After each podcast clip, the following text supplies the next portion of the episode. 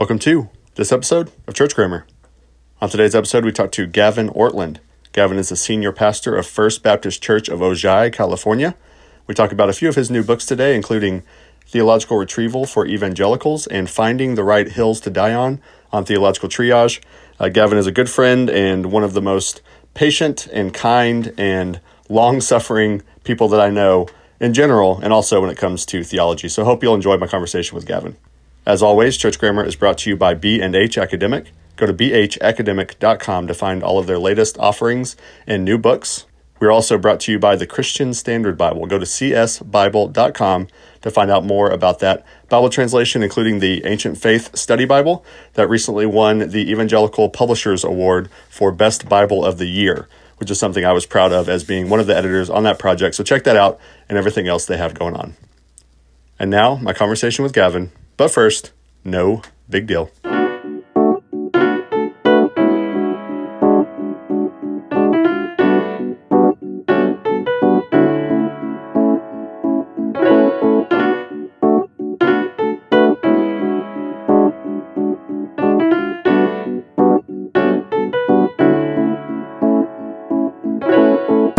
All right, so I have Gavin Ortlund on the line. Gavin, thanks so much for hopping on today. Hey, great to be with you. We had a uh, recorded version of this a long time ago that uh, has been, for various reasons, lost in um, the uh, annals of podcast history. So I'm glad that we're actually able to get back on and, and do this again with really more things to talk about because of all these books you have coming out.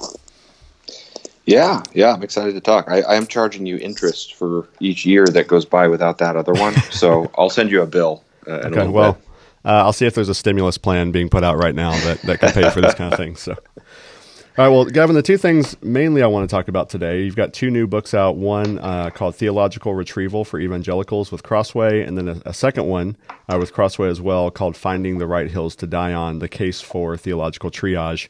And when I talk about this to students, especially in theology class, I like to sort of talk about how retrieval and triage kind of go together because there's this there's this aspect in which we are having this kind of humility to go back and look at the early church and look at what they believed, um, while at the same time acknowledging, first of all, we're not the only people who've ever thought about God, so there's humility there, of course. Uh, but also, it, it, helps us kind of center ourselves on what is the most important thing. You know, what are the kind of core foundations of the faith versus uh, some of the things that we squabble about today, right? So I think that that maybe that's where we can start when we talk about theological retrieval. Um, you have a few chapters at the beginning of the book on, you know, can evangelicals retrieve theology? How do we do it? And then what are some benefits and perils? So kind of just talk through that generally, you know, what, what does it look like for evangelicals to retrieve theology and not be quote unquote Bapto Catholics or whatever? Um, mm-hmm. And how does that actually work out in the way that we do our theology? Yeah, sure. And, and, first, just to your point there, I think you made a really good point that uh, retrieval and triage often go together. And that's certainly been my experience. And I've often used the metaphor of travel for doing theological retrieval, which is simply, if people aren't familiar with that term, it simply means um, using historical theology uh, to the end of doing contemporary constructive theology. So just looking back at what the great theologians of the past have said as a stimulus and help for doing theology today. And um, I, I've often thought of that as similar to travel in the sense that you're getting outside of your own culture and your own framework and considering how to look at the world from a different angle. Mm. And one of the things that you often notice is that there's actually different battles being fought in different times. And there may be a different sort of bandwidth of acceptability for different issues at different times. And so in the in the triage book, um, one of the things I'm trying to do on some of the third rank doctrines is say, you know, these haven't always been hills to die on for the church. And, and many times, uh, there was much less emphasis placed on a doctrine that we might really emphasize, or vice versa. There might be something that's been really foundational for Christians that we tend to neglect today. Um, but in terms of the question of just how uh, can we do retrieval? I think this has been one of my own hesitations of if we're Protestants and if we're specifically evangelical Protestants, um, is there some sort of compromise if we're retrieving, for example, medieval theology or even the theology of the church fathers? Or if not, if it's if that's too strong to say compromise, is, is, is there a sense in which that's kind of a, a second step after engaging our own Protestant tradition? And I've always wrestled with that. And I think a lot of us grow up in evangelical churches with this idea of the, the, the fall of the church. You know, the lights sort of went out in church history at some point early on, sometimes with the conversion of Constantine in the fourth century. And nothing good is happening throughout the Middle Ages. And then finally, with Luther, the church is sort of reborn. And I've just changed so much in my views on these things. And, and the biggest factor has been the reformers themselves and just seeing how lowercase c Catholic they were right. in their sensibilities and their instincts and in the way they cast their efforts. So that's encouraged me, and that's what chapter one of the retrieval book is all about. That I think you can be a Protestant Christian and still own all 2,000 years of church history as your own tradition. Yeah. So, what does that look like practically? You talk about sort of how do evangelicals do that? Is there, are there certain types of um, benefits to it, dangers to it, um, some methodological uh, issues that come up? How does that actually work practically? Well, one of the things that I think is important is if we are doing retrieval as Protestants, we do want to do it under the authority of Scripture. So, Scripture will, will be the norm uh, that we ultimately look to to adjudicate any particular issue. So, nothing that we're retrieving is going to be a sort of infallible, binding um, rule for our faith or, or life. At the same time, the fact that something isn't infallible doesn't mean that it's not necessarily useful.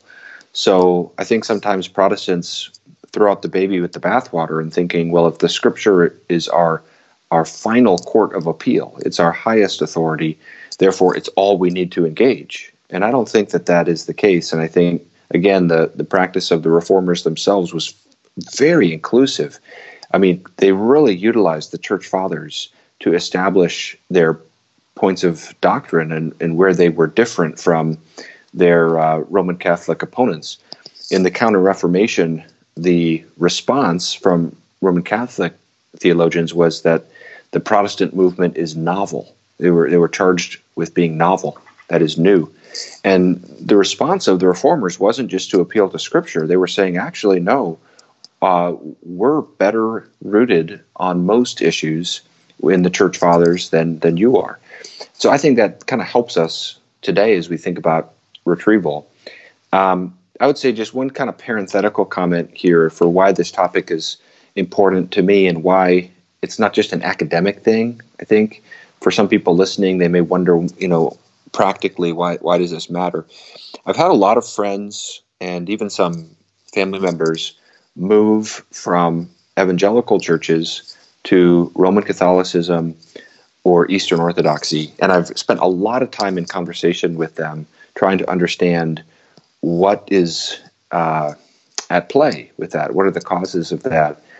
And I think that whatever else it, it may boil down to in each particular case, I do think one cause is often kind of a sense of restlessness and, and rootlessness that a lot of evangelicals feel, especially in our culture right now, where there's such a such a sense of um, a loss of transcendence, kind of a sense of emancipation from the past and our, our individualism. And I think a lot of people are looking for something um, transcendent by which to sort of organize life.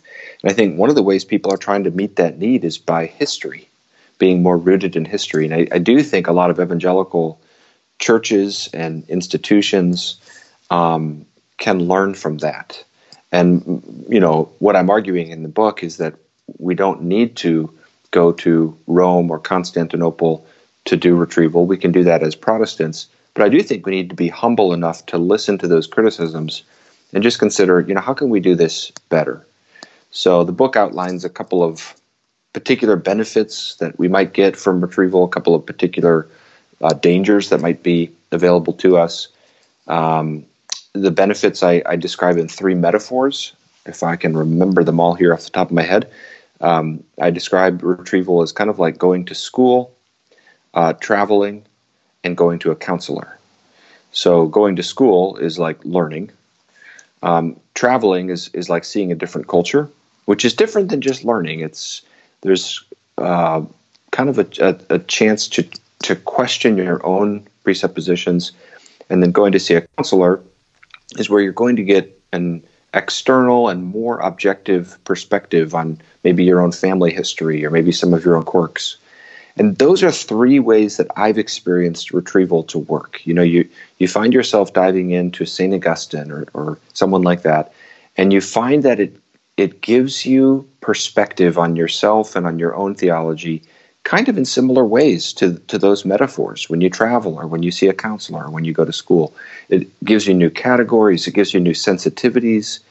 Um, and I've just become a big believer in it. And I think it's I think it's needed. I think it's an important uh, task in our current cultural moment, and then as evangelicals with some of the areas where we may be weak in our theology. Yeah, that's good. And I think, you know, we part of the reason why we started the Center for Baptist Renewal was obviously there, you know, we all had this sort of interest in patristic theology and, and early church and how it had shaped us uh, as evangelicals, as pastors and professors, and even when we were seminary students. But also, we knew so many people in our churches and classmates and colleagues who did exactly what you said. They became Anglican or Catholic or whatever in this sense of we want to move closer to the history. We want to get more in line with the church. And on the one hand, I understand that. Um, you know, I understand the appeal of that. But what we wanted to try to say is, hey, you can still be a Baptist, or, or frankly, you can still be an evangelical in whatever stripe, and still love the early church and still mm-hmm. be rooted in the early church. Because as you said, you know, the church didn't start in 1517, uh, and Luther even acknowledged that. So there's this sort mm-hmm. of uh, bifurcation here that we always joke um, that the church didn't start there, but that it started all the way back, you know, before that. And so I think that's a good um, a good practical application you have there because you know I, have seen that a lot too. When I was in my uh, grad program, we had several people who left evangelicalism to become Catholic or, or to other traditions for that very reason. And I was trying to tell them, hey, you know, you can stay. You know, we're, we're, if you read the early Baptists, you know, they're really connected to the tradition. But frankly, there wasn't a lot of examples to point to. And so I'm glad mm. that your hmm. book exists because now we have a good example to point to. Mm. Yeah, that's awesome. Yeah, and what you guys are doing with the Center for Baptist Renewal is so, I think it's so needed just for the reasons we're saying. I, have often thought of it in, in both ways the external cult, uh, pressures upon the church from our culture are pushing us in certain ways. And then at the same time, uh, within the church, there's so many um, areas of, of weakness. And I, the, the older I get, the more I have a sense that um, evangelicalism, for all its many virtues, and I'm an evangelical and I'm grateful for evangelicalism, but it also has some eccentricities or just some areas where we have some blind spots and points where we need to continue to grow and develop and uh, kind of areas where we're not naturally set up to succeed. And so I think retrieval is just one way for us to mature and develop and grow. And hopefully we'll uh, see l- less people who feel like they need to step out of evangelicalism to be more historically rooted. Because as you guys are pointing out, um, and as my book is trying to point out, actually at the heart of Protestantism as a movement is the desire to be as inclusive as possible in the best way yeah. toward church history. Uh, the Protestants were not trying to start over, they were trying to go back to the purity of the early church.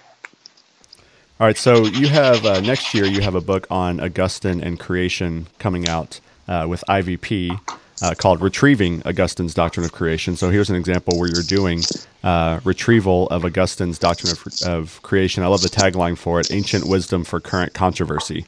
Right, because creation creationism is certainly uh, a controversy in evangelicalism today, and you know the point I don't want uh, when we have this conversation we don't really even need to get into, I think, uh, what's your position on old, young earth, what's more right or whatever, because there's sort of like this broader concern that Augustine has, and even the other church fathers, if you read, you know, sort of their doctrines of creation, they're not really having these conversations. You know, they're not, they're, it, sometimes you might see it pop up here and there, but there are a lot bigger issues going on there. So, so as you're thinking about retrieving Augustine's doctrine of creation, what are some of the big picture uh, ideas that, that he has that will sort of help us get beyond that? um, you know, current cultural theological issues that we're having right now? Yeah, I've often thought of Augustine as a helpful kind of voice on this doctrine. As you point out, it is such a controversial one. And in some ways, while the, the areas where we have controversy, those are important, and I don't want to downplay their importance. Um, as you're pointing out, um, they're not actually at the heart of what is distinctive about a Christian worldview in the ways that, that some other parts of the doctrine of creation are. And Augustine and many others in the early church, I think, are helpful to bring into dialogue with some of the current uh, discussions on creation because they were fighting over things like um, ex nihilo, that mm. the world is made from nothing, and the goodness of creation, which is so clearly emphasized in Genesis chapter 1, um, and the contingency of creation. And those are things that are more sort of anchored into a Christian worldview. I think, you know, the, the idea of ex nihilo is so important for preserving God's transcendence. I was shocked to discover even some some early Christians didn't affirm, at least at some points in their careers, ex nihilo. Even Justin Martyr. It took the church a little bit of time to really uh, solidify on that. Whereas today we tend to take that for granted. But if you don't have the world made from nothing, and you have some kind of system like what Plato envisioned, where you've got sort of this this shapeless matter that that uh, the creator is forming, rather than bringing into existence from nothing, it actually, I mean, that's extremely foundational for how we understand the creator creation relationship.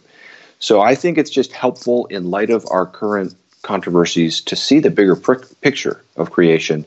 And it helps us kind of major on the majors and minor on the minors, as opposed to major on the minors and, and minor on the majors, which yeah. is sometimes what we do today. So that's one of the things I, I hope that book will will help uh, encourage. By the way, I'm looking at it on the IVP website right now, and I think it has one of the best covers I've ever seen on a book. Like they really nailed that cover. Yeah, they, they did such a good job. I, I was so grateful for their their uh, their work on that. People say that academics don't care about covers, but I disagree. I think uh, I think like a cover like that gets your attention. It's beautiful. It looks like uh, whoever put it together actually cares about the book. So right. that alone should sell you at least five copies. I feel like. well, speaking on majoring on the majors, minoring on the minors, let's talk about uh, finding the right hills to die on. Your book on triage. Um, why do we need to do triage? Maybe that's the first question. That's the first question that you get into in the book. Why should we care about this? Why can't we just sort of pick and choose what we like and don't like, and you know, kind of batten down the hatches and decide what we think is most important, and uh, you know, judge everybody else by our own theology? Mm-hmm. Okay, the way that I have thought about this in trying to encourage people with this topic is to take the particular term triage off the table at the, at the beginning of the conversation. We can come back to that. It's a really helpful metaphor, but sometimes that strikes people as a really technical term. And um, all we're really getting at is how to uh, have wisdom and humility and love in the way we navigate theologically.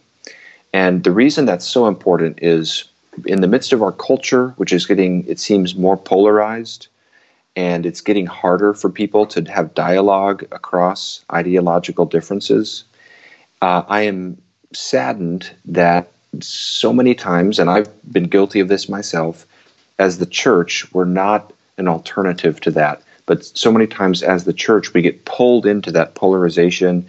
And whether we're looking on social media or we're seeing church splits um, we have the sense that um, sometimes the church can be just as polarized. We can do uh, just as poorly at loving our uh, uh, those we disagree with, and having humility towards those we disagree with, and having patient dialogue. And the reason it's so important is it affects the kingdom of God. When churches split unnecessarily, um, that has a huge impact upon uh, how the gospel is experienced and perceived by those around us. Uh, it has a huge impact upon the fruitfulness of our lives and ministries.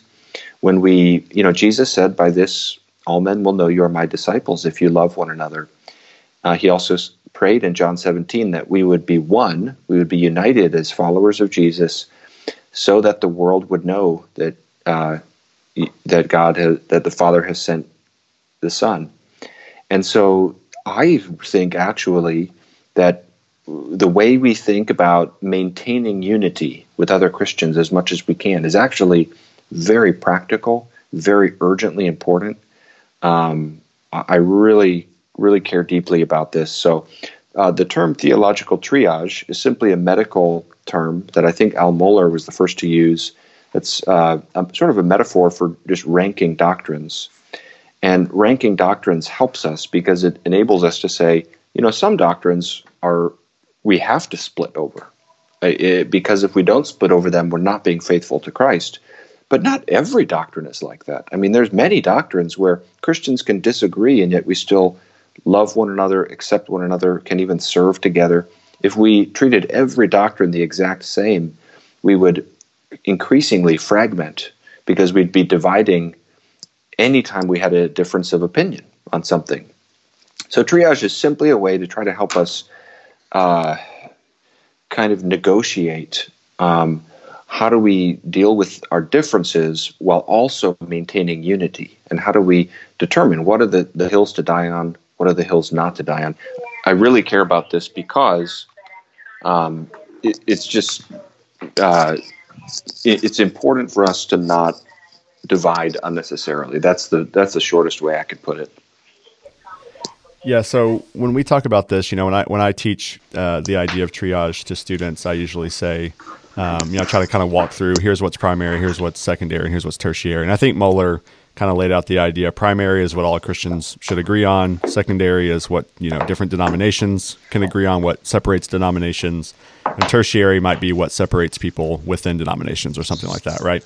So when I talk to them, I say, you know, a hardcore fundamentalist treats everything as primary you know, like the resurrection and what clothes you wear to church are, you know, uh, of equal importance. And then, you know, like a real true liberal uh, treats everything as tertiary, which kind of like, eh, whatever, as long as you're generally in the ballpark, you know, that kind of thing. So I try to help them think through kind of the two polar polarization. But how do you explain? Um, how do we, how do we find out what is primary? How do we understand what is primary?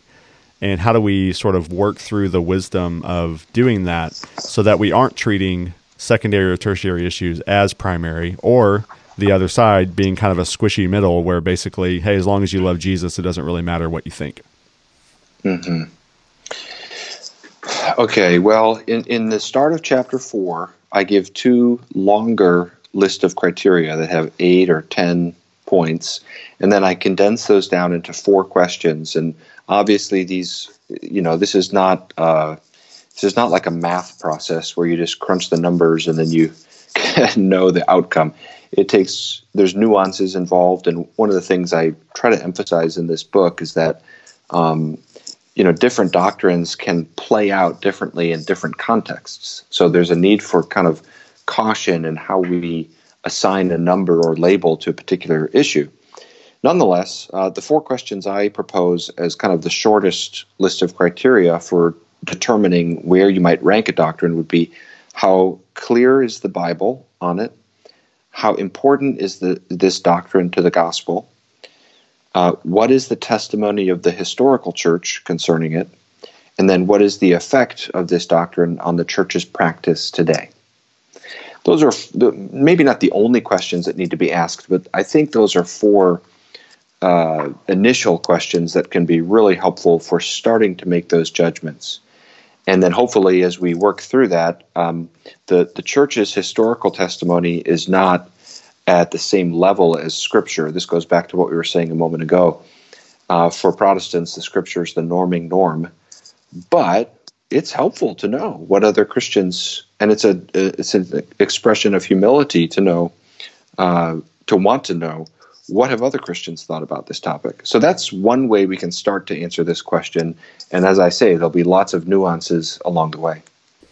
Yeah, one of the things that I have heard uh, a few times is a sort of idea of, you know, take a modern example like sexual ethics, for example. You know, that's one that's kind of front and center for a lot of people's minds based on our culture, based on, you know, pastoring churches and, and dealing with young people and things like that. So you hear things like, well, you know, the Nicene Creed doesn't deal with sexual ethics. So you know, that's not an important core doctrine. It's not a creedal doctrine. So therefore, we can disagree about some of those kind of things as long as we all agree on the Trinity, for example. Um, now, sexual ethics is one example of of many, right? Uh, but this mm-hmm. idea that if the Nicene Creed or something like that doesn't speak to it, then it doesn't really matter. And my rebuttal, and you and you can respond to this afterward. You'll probably say it uh, better than me.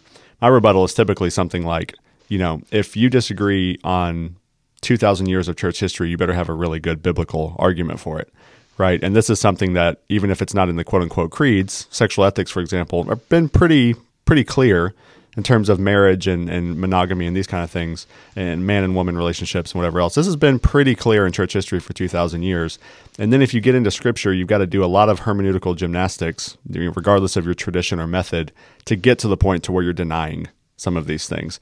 But how do you how do you talk through? You know, that's one issue, but there are others of sort of okay, just because the creeds or whatever don't necessarily speak directly to this, that doesn't mean that the church hasn't had a general consensus on it. Mm-hmm. Well, one thing that I find helpful to point out is that the creeds were written in response to particular heresies and issues that were being worked through by the church at that time. Right. So there's a whole range of doctrines that are not addressed or are only tangentially addressed by the creeds. And one way that I found helpful to draw attention to this to say, you know, it's really not fair to say, uh, unless it's explicit in, say, the Apostles and Nicene and Athanasian creeds, then it's not important, is to draw attention to an issue I know that my friend will care about and say, that but that isn't in the creeds and say well therefore we can so one example would be if, if we wanted to say well look the creeds don't say anything about racism. Therefore racism we can kind of it's not that important. We can kind of go either way on whether racism is wrong or not. Now almost nobody is going to go along with that. Immediately they'll start to realize the point more quickly than if i just try to explain it in a more propositional way that yeah uh, oh yeah, the creeds really aren't an exhaustive manual, especially when it comes to ethical practices and issues.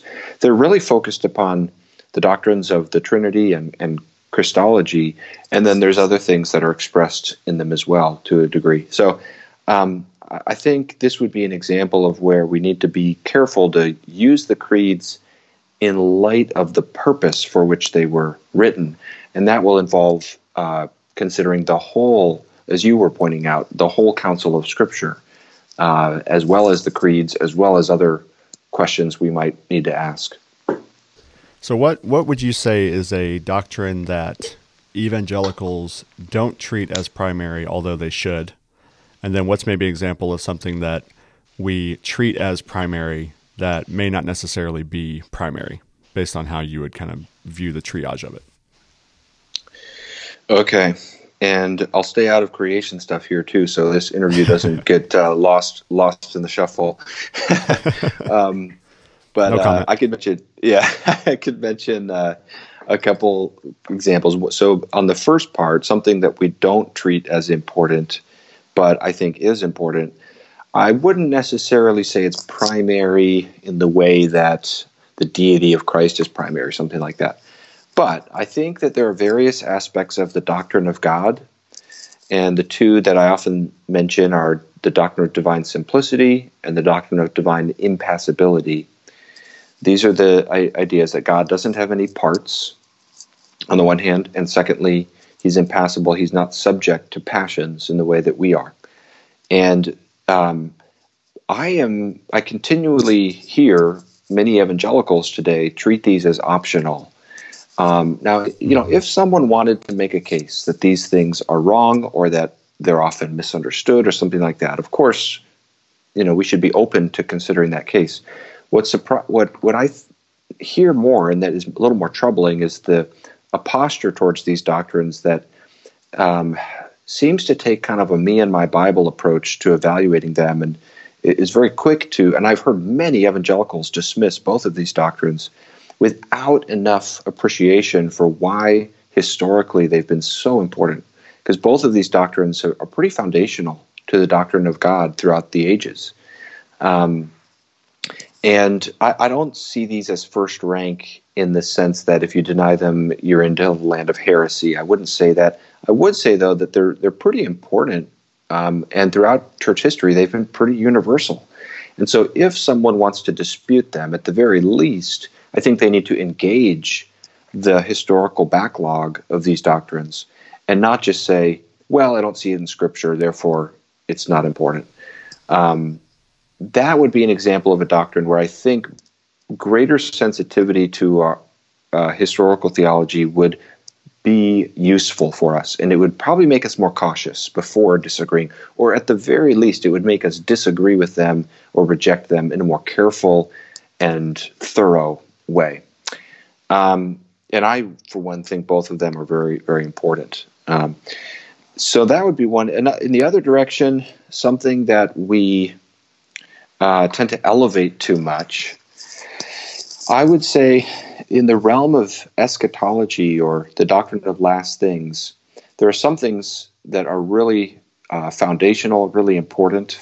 I would say the the final, really, I think of four things as kind of at, at the heart of a Christian view of the end times. One is the second coming of Jesus. Another is final judgment. Another is uh, final resurrection, and another is the inauguration of the new heavens and the new earth and the banishment of the unrighteous to hell. And those are really kind of cardinal Christian doctrines.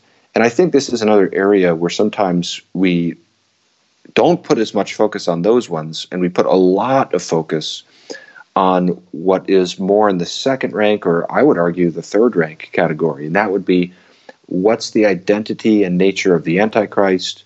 what's the timing and nature of the Great Tribulation, of the Olivet Discourse, um, the millennium, and other details concerning the rapture, the nature of the rapture, the timing of the rapture. All of those things are very important. Uh, and that's something to always emphasize is that third rank doesn't mean unimportant. It just right, means right. we don't need to necessarily divide or start a different denomination over it. And I, I do think we get things backwards in eschatology a lot. I think sometimes we put all the focus on these these third rank issues as I see them, and so little on the first rank. So that'd be another area I think we we should just be very mindful just to try to set the dials right and put the right emphasis upon the right area. Yeah, I'd be interested to hear your thoughts on this too, because as you're talking, it reminds me, you know, when you talk about simplicity and impassibility, for example. You know, I think it's Khaled, uh, Khaled Anatolios who talks about how uh, homoousios in the early church is not just kind of a set of affirmations, but it's almost like a it's almost its own grammar or method, right? That it's not just like oh I affirm it, but it's what do you mean by when you affirm it, right? So when you talk about the doctrine mm. of God, it's not just well I affirm the Nicene Creed. That's great, but then there are those secondary. Okay, when you affirm the Nicene Creed, are you affirming sort of the logic and method of, of what's behind the statements, right? And so when you think about triage, you know, what's, what's at least been difficult for me in teaching theological method, particularly in the church and in uh, the university setting, is trying to help them think through. It's not just, oh, I affirm this list of things, but rather theology is, is very much a way of thinking, right? It's a way of making judgments uh, upon the text. It's a way of thinking through, uh, in some sense, triage, right? This idea of like, okay, I know how to tell when something is uh, important and foundational in Scripture, and when there's a passage or an idea in passage that is clearly secondary or clearly um, something that we can disagree on. So, do you have any tips for people on thinking through sort of a theological method to go, okay, I don't just affirm the Trinity, but but how do I affirm it? Or I don't just affirm eschatology, but how do I affirm it? And how do I work through what's important and what's not important? Yeah, I really like the way you said that. Speaking of some of these things, is is not just a uh, something to check off, but it inhabits the whole way we not only do theology, but the way we follow Jesus. Right. And the way I've talked about it in the book is that um, every church and every uh, institution, Christian institution, ministry, even individual Christians, we have our own sort of theological culture um, we have sort of unspoken tendencies, we have instincts, we have a sort of mentality about how we approach theology. And for example, Tim Keller is always saying, you know, the statement, doctrine is unimportant, is itself a doctrine. And I think that's true. And I think that the mentality of kind of a minimalism, that itself is a certain theological culture, a set, a set of instincts theologically. So I find it helpful to um, think of it like this. You know, all of us who are followers of Jesus, we want our lives to be as fruitful as, as they can be. We want to be faithful to Him. We want to follow Him and, and serve Him effectively, and uh, for our lives to really count. And part of what will make the difference with that is how we navigate theology, our, our, our theological mentality. It's not everything, but it's something. It will affect our prayer life. It'll affect when we're sharing the gospel mm. with someone. What are the points that we emphasize? How do we respond to the, the pushback of our culture on certain things that are unpopular? When we're preaching, how do we bring certain doctrines to bear on practical issues? Um, it's as practical as can be imagined. And the book on theological triage is just try is trying to help think of it as a uh, written for people in the trenches. You know, they're trying to figure out in real time and in real decisions, being the church, uh, following Jesus in the particular cultural moment we live in. How do we have a healthy mentality about doctrine? And that's really one way of getting at this. So hopefully that helps people see, oh, okay, this isn't just about checking off the boxes. This is about the whole attitude with which we even think about uh, theology as a whole, including mm-hmm. this very topic. Well, Gavin, thanks for this conversation. I, I think if people, uh, I'm not just saying this because I'm your friend or because I'm talking to you, but I really mean this. I think if people were to get your two books on retrieval and triage and read them together, uh, the church would be in a lot better place. Sermons would be better. Uh, theological writing would be better. And I think, even as you said, the way people pray and the way people uh, share their faith would be better. So I'm really grateful that you wrote these two books because I think they're two two issues, at least in my mind, that are just front and center of evangelicalism in churches in terms of um, some corrections and encouragements that we need. Thanks a lot, Brandon. I really appreciate that. Uh, grateful to talk. And one just quick uh, thing that might be worth mentioning is the the book on triage is a little bit more on the popular level as it's written, or at least a little more general in the audience. Mm-hmm. And the one on retrieval is a little bit more on the academic side. So, just for people to be aware, if they're uh, looking for one to start with and they're less interested in the academic side, the triage one is a little bit more uh, accessible. So just for people to be aware of that. Yeah, that's a good word. All right, thanks, Gavin, so much uh, for the conversation. Okay, thanks a lot, Brandon. Enjoyed it.